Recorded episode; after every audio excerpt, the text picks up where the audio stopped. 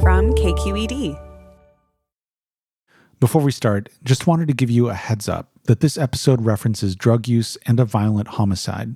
If you or someone you know needs support, we've got links to resources in the episode description. Nine days after Valentino Rodriguez died, Valentino's family held a viewing and then a memorial mass. We had mass outside underneath a big oak tree at the local uh, grammar Catholic school. After the mass, Val Sr. and his other son, Gregory, and some of the other guys in the family carried the casket to the hearse. We put him inside and then we took our gloves off and left him on the casket with the flower. I could have sat there all day even though he was in that box, I, I knew he was there and I knew he was close. Yeah. And then we had uh, a celebration of life after, but we had that celebration of life at the same place where we had our wedding. Family and friends were there, setting up food and talking to each other. I just remember just sitting there, like with my arms crossed, just looking into the crowd, like I was dancing right there with him. You know? It was difficult to wrap her head around. I just looked past all of it. I was like, what are we celebrating? And I was just so hurt. And I just went home and just screamed. Val Sr. tells my colleague Julie Small he was also overwhelmed. I, I ended up finding my way to a corner, away from people and just a small group of cousins and friends. And they opened up a bottle of tequila, and I just drank. And then uh, after that, I didn't feel anything. You know, and that was helpful. When did you first see Sergeant Steele? After they closed the casket, uh, people were, were lining up to hug us. No, I noticed I seen somebody out of place. A man, bald, with piercing blue eyes, stood a little ways back in the line and Val Sr. had the sense that he was intent on getting to the front. As he got as he got closer, I, I could see his face was sad, uh, but he just seemed so strong, you know, coming up. I, I still didn't know his name, but he grabbed my shoulders and he and he said, "If you need me for anything, I can help you."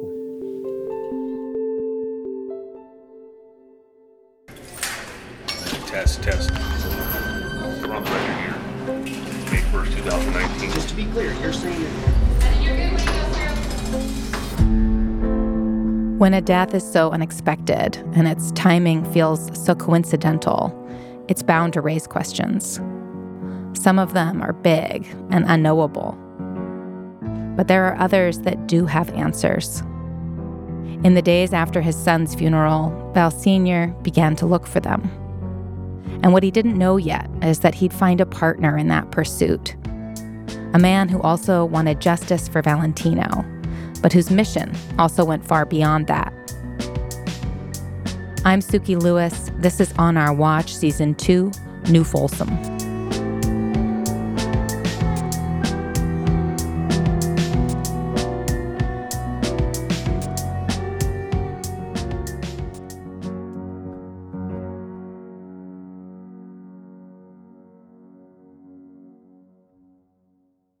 A couple weeks after the funeral, the results of the coroner's investigation had come back. It determined that Valentino had accidentally overdosed on fentanyl and notes smoking paraphernalia was found at the scene.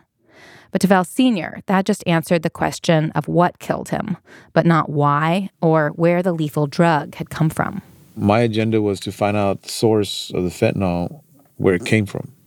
Val Sr., with help from his wife Irma, started going through Valentino's phone records, tracking where he went on the last day of his life and all the people he spoke to.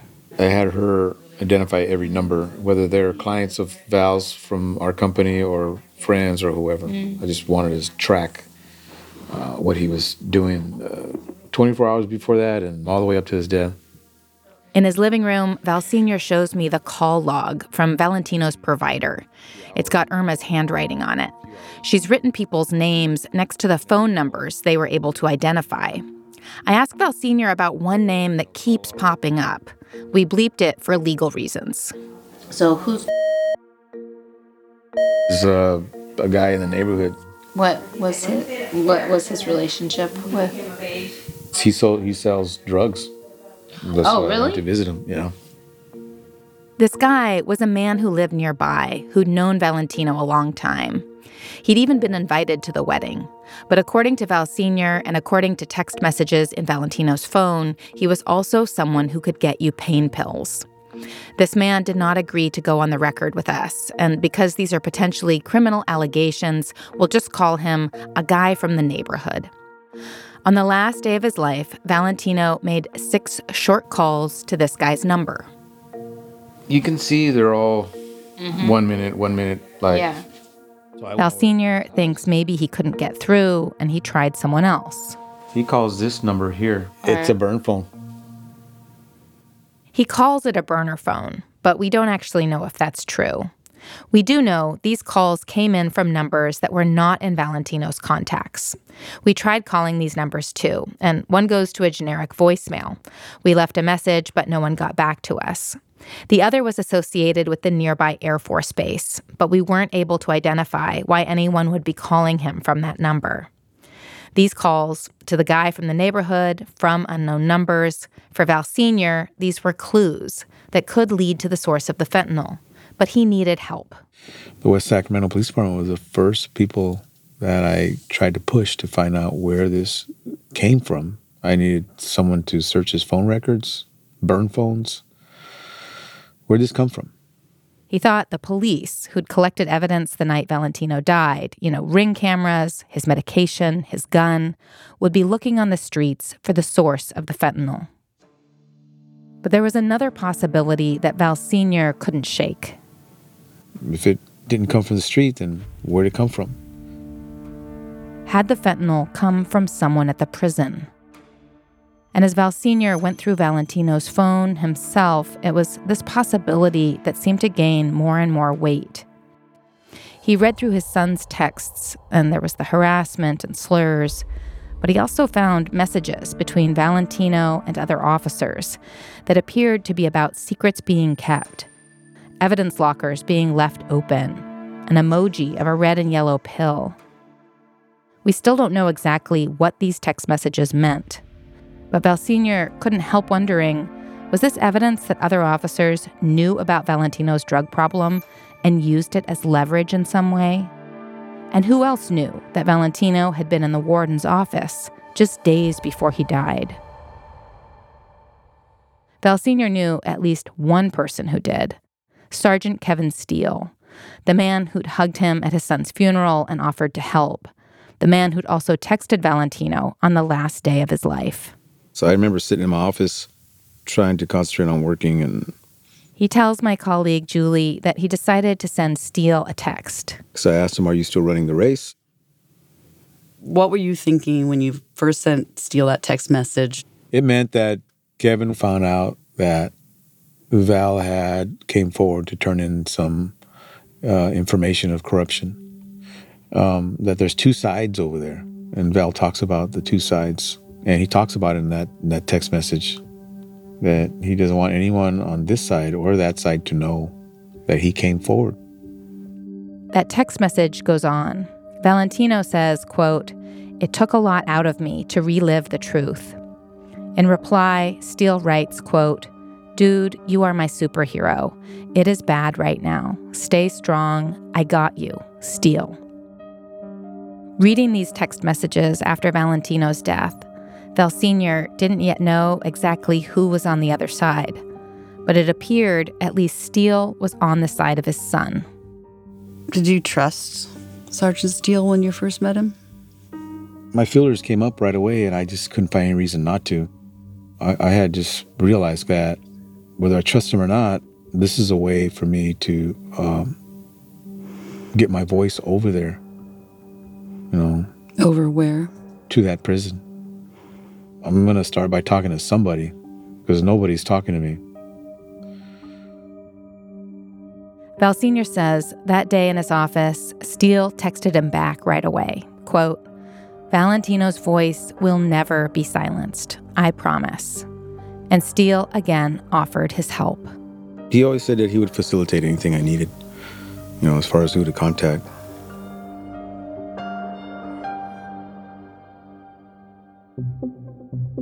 Steele had worked for CDCR for about 20 years when he met Val Sr., and he'd risen to the rank of sergeant and was in the investigative services unit, the squad at New Folsom.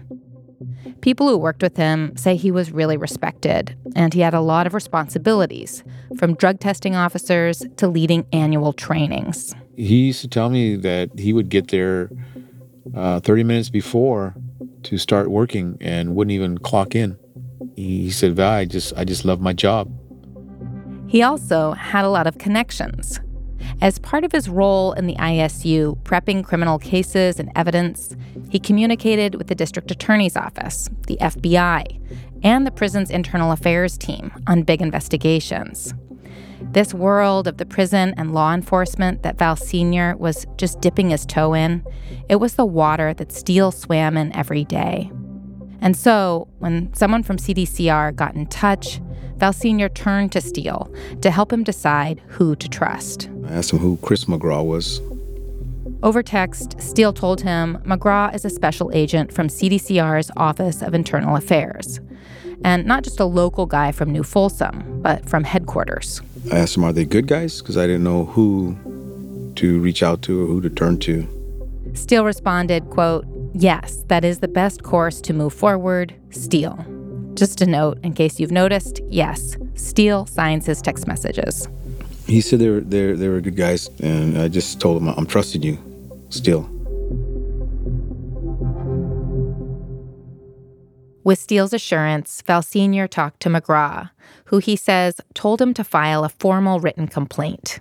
He told me that the first thing you have to do is send a complaint. That way you'll have uh, rights. McGraw did not respond to our request for comment. Val Sr. says he gave McGraw a digital copy of his son's phone. Internal Affairs would focus on the allegation that officers in the ISU discriminated against Valentino and harassed him, which could result in discipline or firing, or even a criminal referral if investigators found officers broke the law. Steele also put Val Sr. in contact with another agency, the FBI. Kevin gave me some cards and said, Hey, you need to talk to this guy, Val. He'll help you. If there was a public corruption element to Valentino's case, if somehow Valentino had been targeted by other officers aiming to silence him, if officers abused their position for their own gain in some other way, the FBI would be the ones to look into it. In December, Val Sr. handed off Valentino's physical phone to an FBI agent named Sean Lister. I straight up told him I feel that the fentanyl was sent to get rid of him because he knew of a lot of bad things. And he goes, That would be interesting. I says, Well, it would be interesting, but very hard to prove. Val Sr. says he got the sense the FBI weren't really that interested in his son's case. But Steele had a lot of faith in both internal affairs and the feds he always thought that they were going to do something right. And in my mind, I was thinking, no, no, they're not. But at this point, Val Sr. has communicated with three different agencies about different aspects of the case. He'd spoken to the West Sacramento police to see if they were looking for the source of the fentanyl on the street. He'd filed a formal written complaint about Valentino's harassment with the Office of Internal Affairs. And he'd handed the phone to the FBI. If there was a public corruption element, the FBI could investigate. One day, Kevin told me, Hey, Val. I go, Yeah. He goes, You know, this story is much bigger than your son. And I says, I know. I realize that.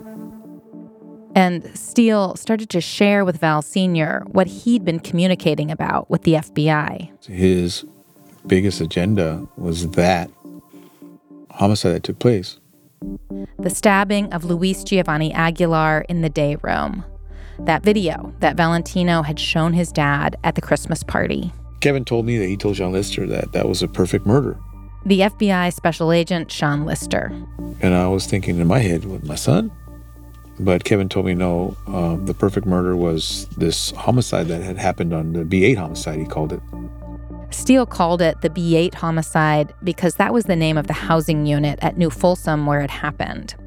We reached out to Special Agent Lister, but he declined to comment on the case. The FBI says they can't comment, but an agent did confirm the investigation is still pending.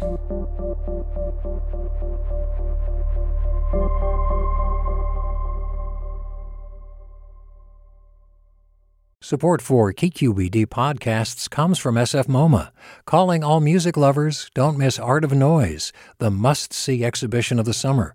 Pour over 800 works, including 1960s and 70s concert posters, hi fi listening experiences, and more. On view now. Get tickets at sfmoma.org. Hey, KQED listeners, I'm right nowish podcast host, Pendarvis Harshaw dropping a line to invite you to a summer evening of live contemporary jazz at the KQED headquarters in San Francisco, Thursday, June 20th at 7 p.m. We've got a stacked lineup of dope musicians, including vocalist Jamie Z, saxophonist Lydia Rodriguez, and harpist Destiny Muhammad. And Newsflash is the closing event for our podcast. We've had a great run, so help us celebrate the end of this chapter. Get tickets to Liner Notes Live at kqed.org slash events.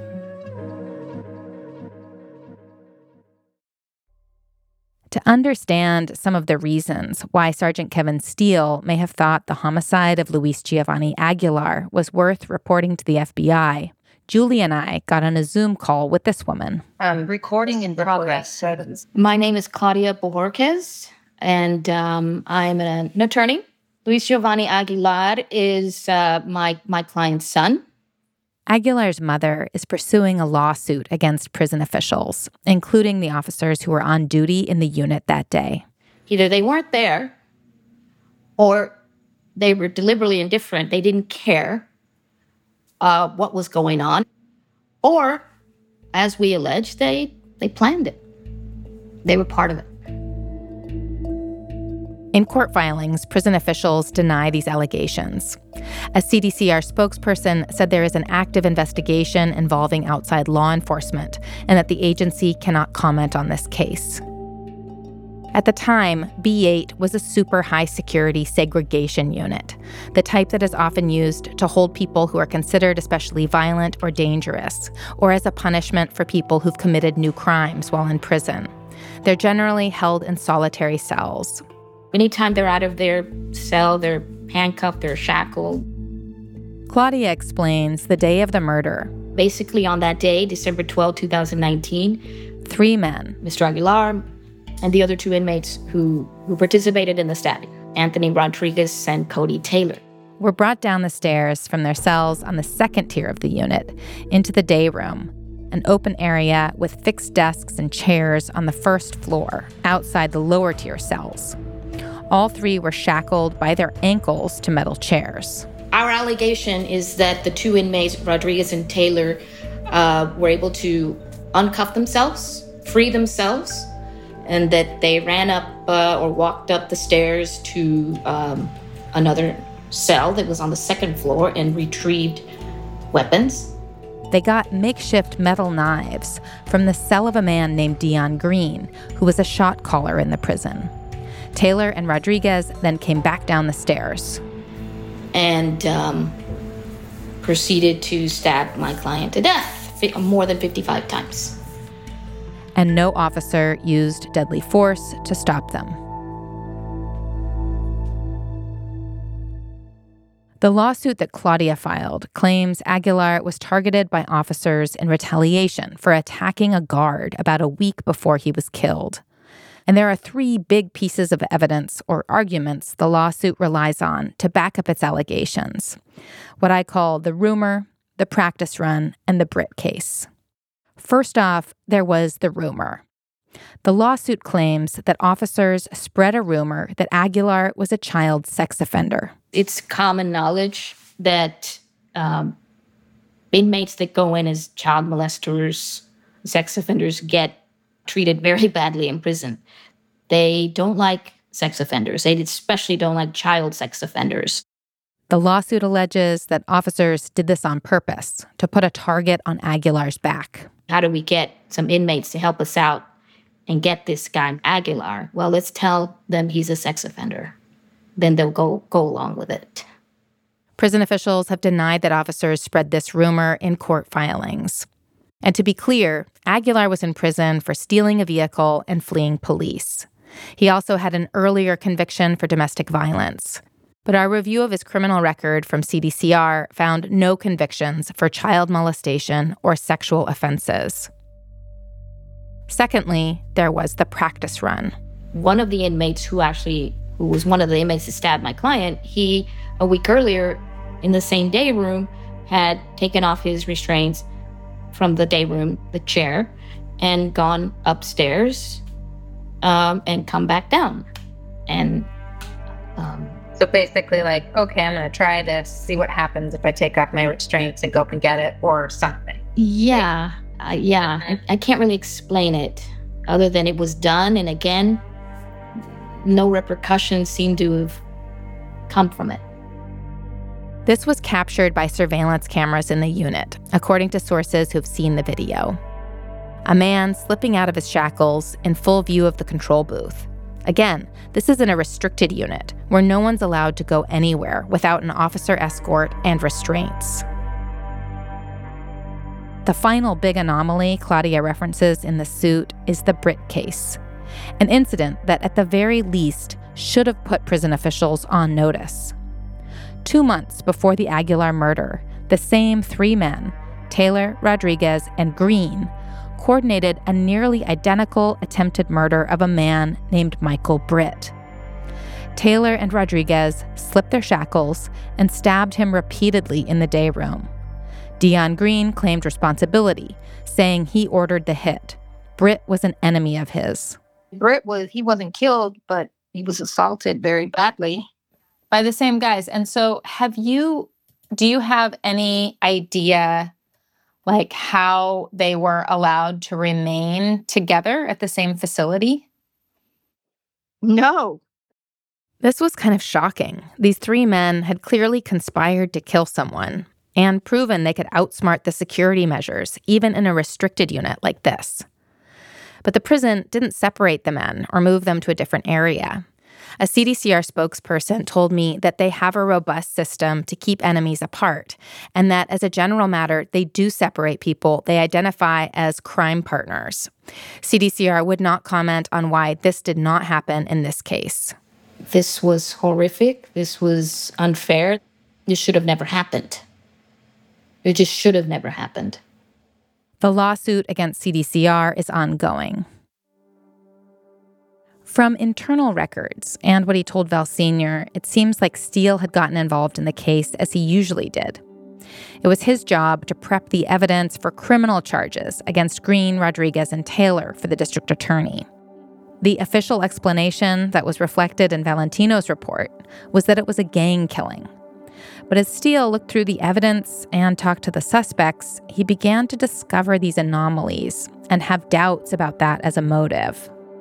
And it seems like Steele did what he always did he reported what he was finding to prison leaders and to the FBI. But now, more than a year after the murder, he told Val Sr. he was frustrated. Prison officials weren't taking his allegations seriously. Sometimes he was so uh, passionate about what was going on and angry that he couldn't bottle it, and he would just tell me, and, and I would listen. Val Sr. listened to him, but he says all these incidents and details of the homicide, that was all Steele's agenda. I'll, I'll be really honest. I, I just didn't care. I, mine was, I want to know why the hell Val wrote this. It wasn't unusual for someone in Valentino's position to be tapped to write a report like this. But Val Sr. still questioned why he was picked on this particular case. There were other officers in the gang unit who'd collected evidence right after Aguilar was killed. They've been here for 15 years. They're the ones that write this stuff. They were there that night, but they gave it to him. Why? As Val Sr. learned more about the homicide from Steele and the evidence of a potential conspiracy involving officers, he had to wonder if writing that report was connected to his son's death. Who told him to? You know, why they, they encouraged him to and congratulated him as airtight. I, I, that's what I wanted to know. What Val Sr. is referring to are these text messages on Valentino's phone from two supervisors in the ISU. They appear to be coaching him about how to establish the connection between the homicide and the gang motive. Once he turns the report in, his boss texts again, saying gang investigators were happy with his report and had called it, quote, airtight. From one angle, these texts could be innocent, just a boss giving their subordinate direction and encouragement. But to Val Sr., everything was beginning to look suspect. My son's passing was very coincidental and it benefited some really bad people. Because if Valentino had inside knowledge that officers played a role in Aguilar's homicide, that knowledge died with him.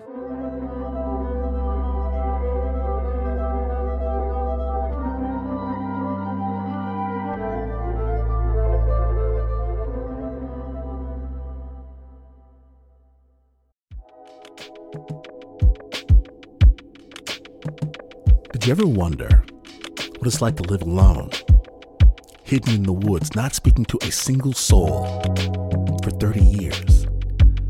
Or wander the desert, uncover a hidden well, and dive to the bottom of the deepest water hole for 2,000 miles? The Snap Judgment podcast takes you there with amazing stories told by the people who live them, with an original soundscape that drops you directly into their shoes. Snap Judgment. Listen and subscribe wherever you get your podcasts.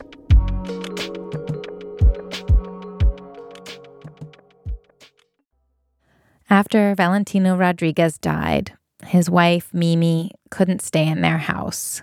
But bit by bit, she did start the hard task of going through their stuff. A friend of mine at the time, she came with me to the house to help just clear things out. I mean, we just found so many empty baggies. And I was just, I was distraught. And she was shocked. It was right in front of me, but I didn't, I didn't know what I was looking for. Little plastic, twisted up baggies that were ripped at the end. There was so many of them. And I just remember being so angry at myself like, why didn't I see this before? Why didn't I notice something? Why didn't I push more? Another time, she and Valentino's sister, Monique, had a plan to rip out the old carpets in the house. That day I felt like crap. And I texted her, I said, Monique, I'm so sorry. I, I, I can't go today. It's just been hard. And she texted back, like, it's okay, it's hard every day. But she went and ripped it up. And I remember the carpets were thrown out on the side of the house, and there's a sliding door there. And I went out there just to look at the carpets. There was a little balloon there, a little black balloon. And I was like, what the heck? What is this? So I grab it and I open it because I'm curious, and there's just white powder in there. And I got scared. So I call Val Sr. and I go, I found something. And he goes, What is it? And he immediately came to the house and I showed him. I was like, What is this? He's like, Where did you find it? And I was like, It was it was sitting blank just right there on the floor next to the carpets. She gave Val Sr. the balloon, along with some white pills she'd found while cleaning out the kitchen. They were slid all the way in the corner in the back of like a box of oatmeal that was unopened. To Val Sr., the pills, the black balloon, it all looked like evidence. Evidence from the prison, or evidence that might be tied to his son's death.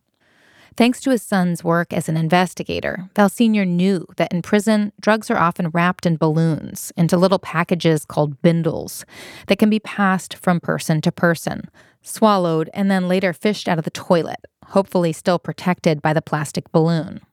When he died, Valentino hadn't worked at the prison for nine months. So, what was he doing with this bindle in his house? Val Sr. says he went to the three different agencies he believed were investigating different aspects of his son's death CDCR, the West Sacramento Police Department, and the FBI. I told each one of them that I, I found this this drug bindle. It's from the prison. Well, how do you know? Because my son's. That's what he did. Did anybody take um, possession of the bindle? No agency that was investigating. They don't even want to talk about it. I, I remember it was in, in the in the afternoon at work. Irma had ran in with her phone and said, "Val, Val, I got him on the phone because I I wasn't having any luck with anybody." It was the West Sacramento police chief on the phone. Val Sr. asked the chief what they were doing. Had they made any progress finding the source of the fentanyl? But the chief said his department wasn't investigating. I began to get emotional on the phone. I told him, You guys don't care about him. He was a whistleblower. This is what happened. That was what happened. And he goes, Val, we do care about your son. We spoke to the West Sacramento police chief later, and he confirmed that he spoke with Val Sr., but they have very different memories of what was said in this conversation. According to what Val Sr. remembers, That's when he told me I was told not to investigate. It's plain simple.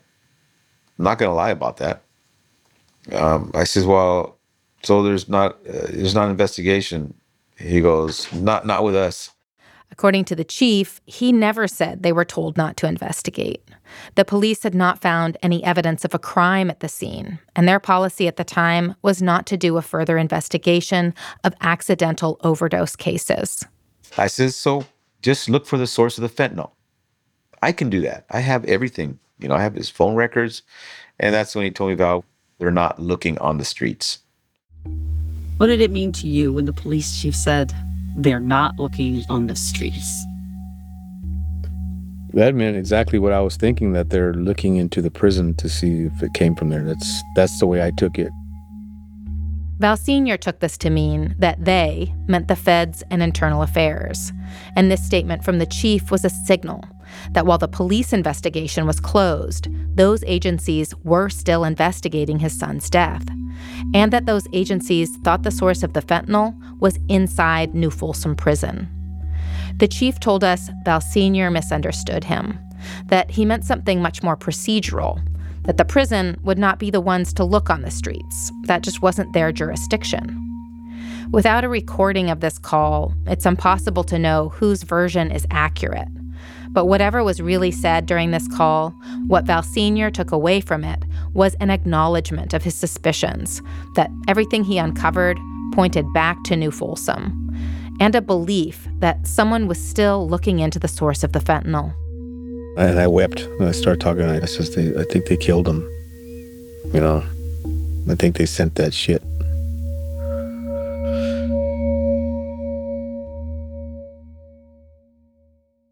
Val Sr. really had no one to talk to about his suspicions and fears, except for Sergeant Steele.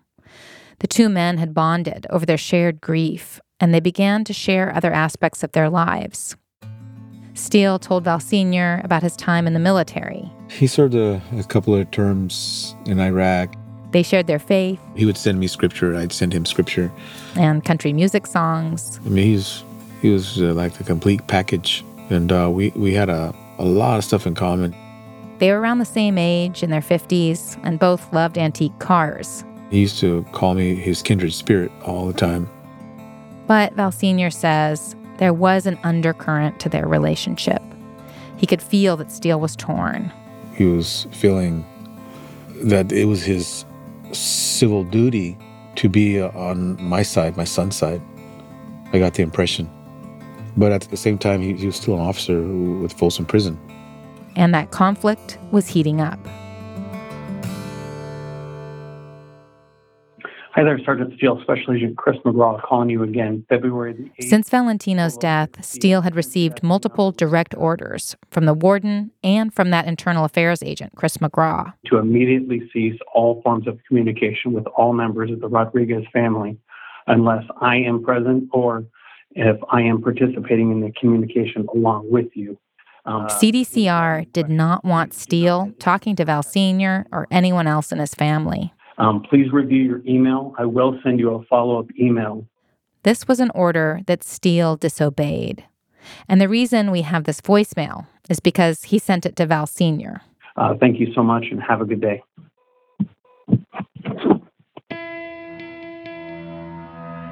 That decision to stay in contact with Val Sr. in defiance of his superiors would have far reaching implications for Steele's job and his life.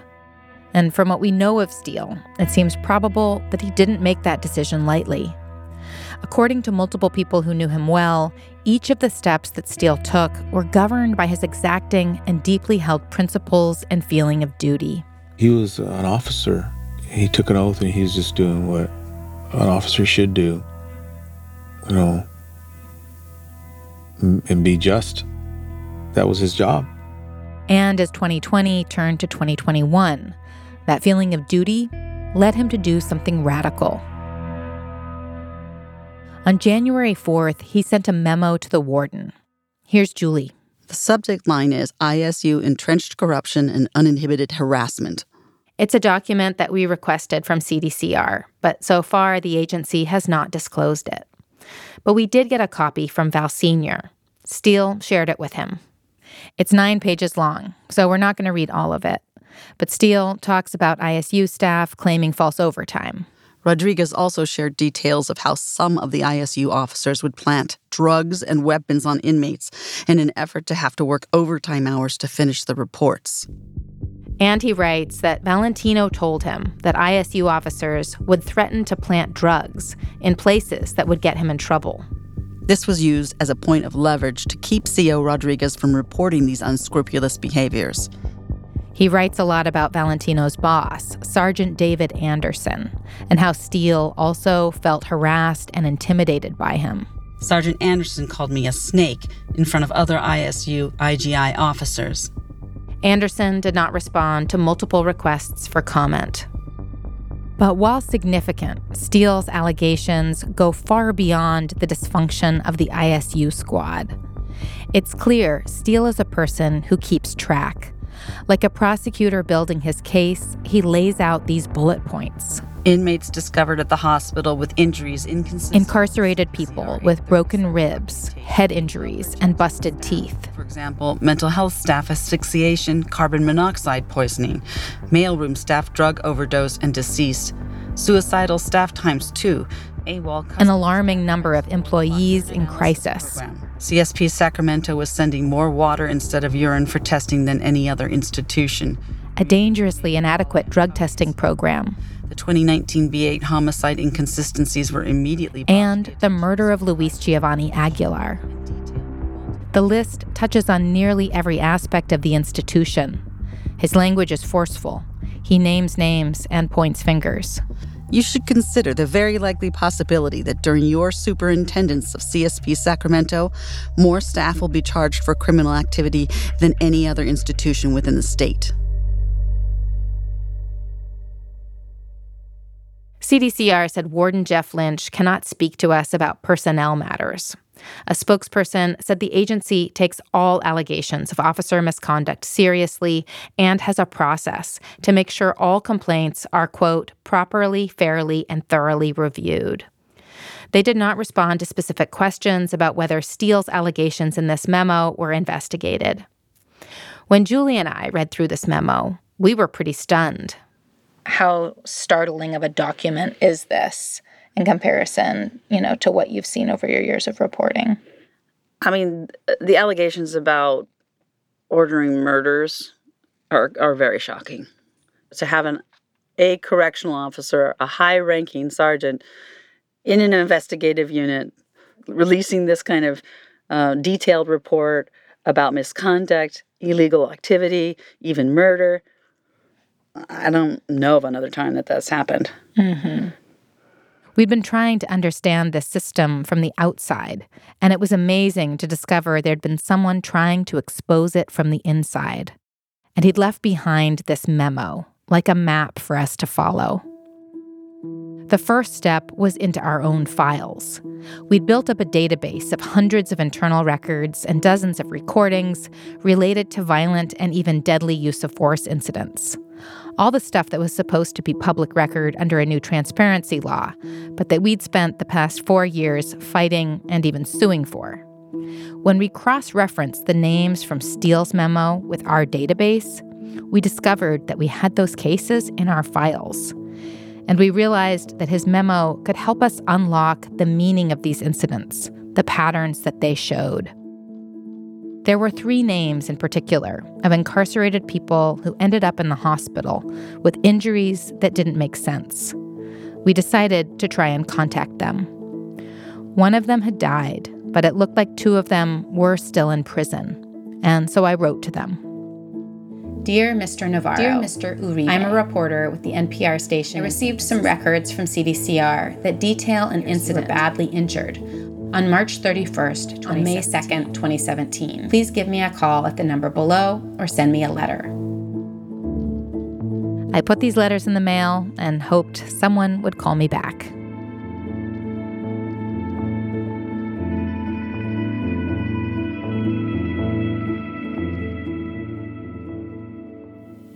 Did Kevin know that handing in that memo would probably end his career? He didn't seem concerned when he sent that. He didn't say, "Oh man, this is going to end my career." He just felt that he was doing the right thing and there wasn't a problem with it. To be really honest, so he didn't see beyond that. Mm-hmm. And it was weird because I did. I definitely knew he was en- he was ending his his career with CDCR. He had other priorities. He had other obligations, and that was to tell the truth. He just had tunnel vision for that. Val Sr. remembers Steele reading the memo to him over the phone. I says, "Holy smokes! It's very powerful. The walls are gonna fall, you know." And it didn't. We don't know exactly how the warden reacted when he got Steele's memo in his inbox. But we do know Steele decided he was done with the institution and it was time for him to leave. So we put together a plan. He was going to move across the country to Miller County in Missouri, a place he'd visited as a reserve officer for the Air Force, a place where he hoped no one could find him. But he wasn't quitting. He'd accrued a ton of leave that he'd never taken. He'd use that up and then retire.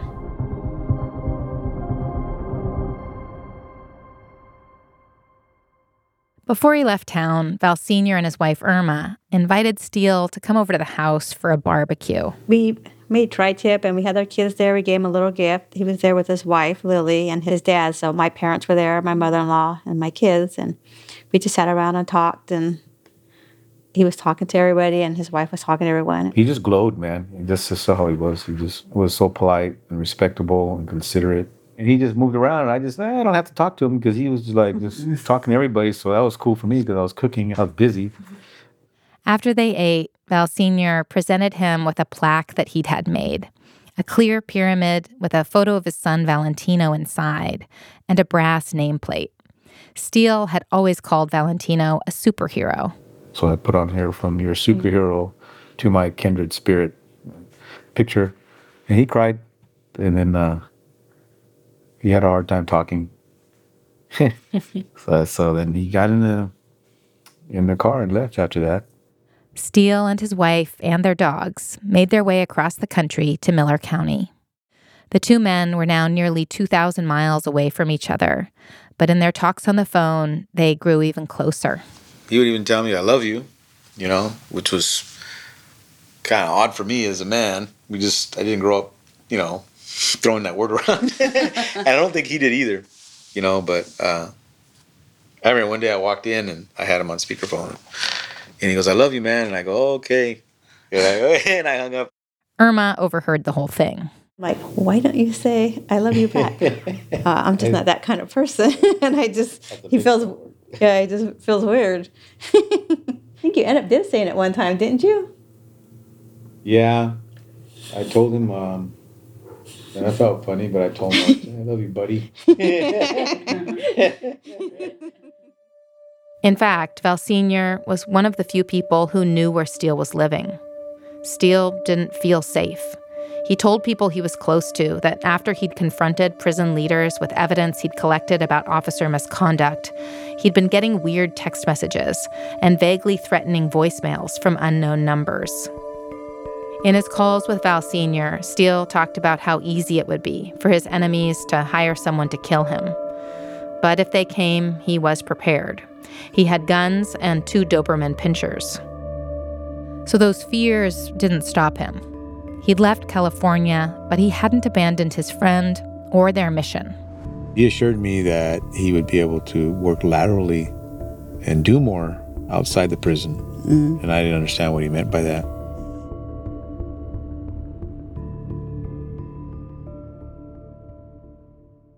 In February 2021, Steele fired off another memo.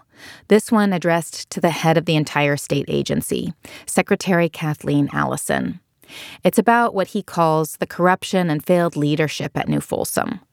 This memo has fewer details, but the focus is on the inaction of higher ups, how multiple supervisors were aware of the harassment Valentino received and failed to do anything about it. No staff member or person should have been the victim of what Correctional Officer Rodriguez endured at the hands of CSP Sacramento ISU office supervisors and staff members. And in his writing, you can really feel Steele's frustration and even more than that, the betrayal. He'd been a true believer. I am not a disgruntled employee seeking vengeance. Instead, I was a witness to an ISU which became engulfed in corruption and watched as integrity was forced to cower in terror and fear of retaliation. Around the same time this memo was sent, a notice was posted at the entrance gate of New Folsom Prison.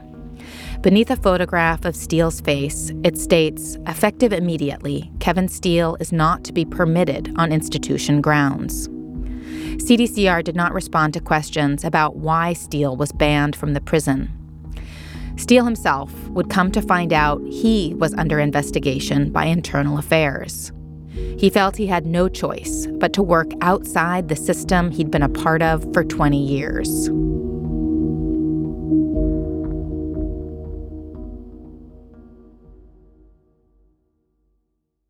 The two men, Val Sr. and Kevin Steele, with their twin agendas, started working to expose the prison and put pressure on those supposedly ongoing investigations in another way, this time through the press. How did you come to that decision? That was a hard decision to make. Val Sr. tells Julie at first he wanted to give prison officials and law enforcement the chance to investigate. So I waited, and then finally, I just, I just got tired of waiting. So I made the call. He spoke to a newspaper reporter named Wes Venteicher, who worked at the local paper, the Sacramento Bee. He now writes for Politico. Wes says he'd covered prisons before, but this story was different. Was certainly kind of one of the darkest places I've gone as a reporter. When you were going through this process and talking to people, you talked to correctional officers, you know, was it difficult to get people to go on the record for it because of fears or Yes, of course. Uh, everybody's really scared of retaliation, and that's part of the whole story with Val. You know, some people describe it as like a high school like atmosphere where everybody knows everybody, and then um, it's really easy for someone to be shunned, and then that makes them makes their work more dangerous and the job more dangerous. So nobody who was an employed correctional officer, and even a couple of the retired ones I talked to, were not willing to go on the record. Wes says something that really stuck out to him and that there just isn't enough research on is the long term impact of doing this work. One thing I wanted to look into was just the pattern of the mental health treatment and the medications that people are prescribed. And does anyone actually end up healing or getting better after suffering through some of this stuff? Or is there just this trail of broken former correctional officers out there we tell him this is something we are looking into. Wes's article, titled Correctional Officer's Death Exposes Hazing, Toxic Culture at California Prison, published in April of 2021. It's how we first heard about Valentino's death, and it goes into the discrimination that Valentino faced. Once that article hit, Garland was walked off, and a lot of stuff started to happen over there. Daniel Garland, the guy who'd called Valentino homophobic slurs, Marcus Jordan, the one who'd used the N word, were both under investigation, along with other officers in the ISU. Steele texted, Justice is beginning to simmer. Steele. But Val Sr.'s response was a lot more measured. I thought that, okay, that's that's step one, that's good. Everything else from here on out is going to be systematic. They're doing something, but they didn't do shit after that. It was just like, here's a piece of raw meat, and that's it. That internal affairs investigation that had started with Chris McGraw resulted in the dismissal of Marcus Jordan and Daniel Garland. Among other things, the department found their treatment of Valentino violated state employee laws and the department's code of conduct. Two other guys on the squad got a 10% pay cut one of them had called Valentino half patch, and they'd both chimed in with derogatory texts in the group thread. But these four officers appealed their discipline. Like all correctional officers, they'd have access to an extensive appeals process and representation by union lawyers. The lawyer for those four officers declined to let us speak to her clients for this podcast. She wrote in an email, quote, CDCR imposed excessive and unreasonable discipline against my clients for personal communications between work friends on their personal cell phones that took place almost entirely off duty. And she said her clients are still fighting to overturn this discipline. There was a big shakeup in the squad, and the institution reassigned basically all the officers who'd worked with Valentino. But the people who were really in charge, like Warden Jeff Lynch, remained in charge. What were you hoping would happen when the Sacramento Bee article came out? I'm hoping for what I'm hoping for now closure and everyone throws that J word around, but just justice. The article did get some important attention, though. A guy in the district attorney's office for Yolo County, where West Sacramento is located and where Valentino died, saw his death by fentanyl as part of a pattern. Overdoses from the lethal drug were skyrocketing in the state Mostly from fentanyl overdoses last year in California alone. and in the county. We've seen over a dozen people die of fentanyl related overdoses in the last year and a half. In June, this is two months after the article came out in the paper, the DA's office issued a press release. DA Reisig compares it to DUI offenders who break the law again and kill someone in the process. They'll be looking They were changing their policy. Fentanyl deaths were now going to be investigated as potential homicides. You're selling that drug knowing that it may be laced with fentanyl. When somebody dies, you should pay the price. A few grains of salt of fentanyl can kill you. DA Jeff Reisig is confident the policy will hold up if challenged. And these cases would be investigated by a special regional task force called Safe Streets that involved the FBI, Sacramento County law enforcement, and a representative from the Yolo County DA's office. At the bottom of the release, the DA's office included a photo of one of the victims of the recent uptick in fentanyl poisoning. It was Valentino Rodriguez in his CDCR uniform on the day he graduated from the academy. The new FBI agent on the case, part of that Safe Streets task force, got in touch with Val Sr. via email. Quote, We are looking into slash investigating the death of your son with several groups inside the FBI, as well as our local agency partners. Being as there are several complications to your son's passing, the investigation is going to be more complex and time consuming. Initially, I was told this is a very complicated case. It's going to take time. You need to be patient for several reasons. But just a little while later, Val Sr. says the agent called back and said he was closing his investigation. I asked him why. He goes, There's nothing on the phone. I says, There's all kinds of stuff on the phone. Got phone records. He's got two burn calls. I mean, there's all kinds of stuff. In an email, the FBI said they could not comment on the Safe Streets task force or any potential investigation into Valentino's death. Val Sr. felt like he was stuck in a game of hot potato, being passed from one agency to another. This all this is like like overwhelming. Mm-hmm.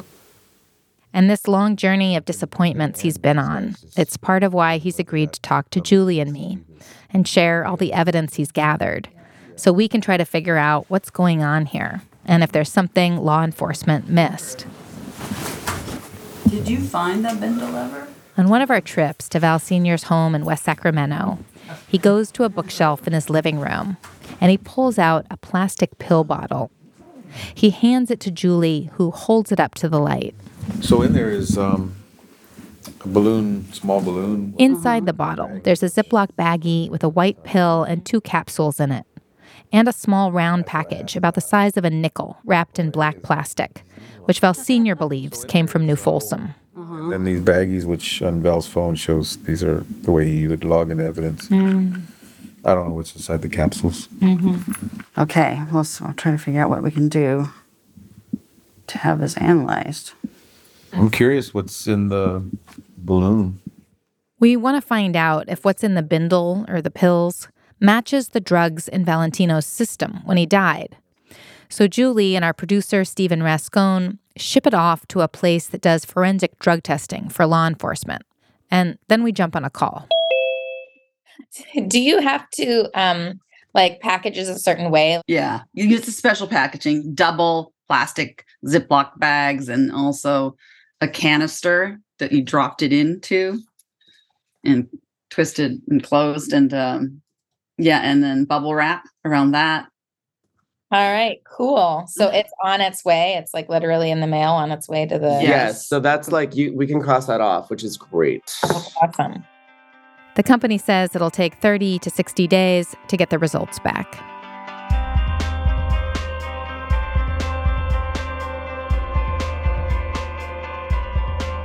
Coming up next time, we start to get a sense of what it was like to be incarcerated at New Folsom. They would cuff us, you know, handcuff us and beat us, you know, and um, wasn't a whole lot we could do. And one of the guys I wrote to from Steele's memo calls me back. You gotta be strong, man. Come on, Sukey. If you let shit like this get to you, there, man, all this is for nothing, man. You gotta stay strong. Don't worry about me. I can handle my own. You gotta stay strong. You gotta do this till the end. How they say, like, till the wheels fall off. Finally, we get a deeper sense of Steele's mission. The only good thing that kept me going, there was this uh, officer. His name is Mr. Steele. If it wasn't for him, my son wouldn't be alive today.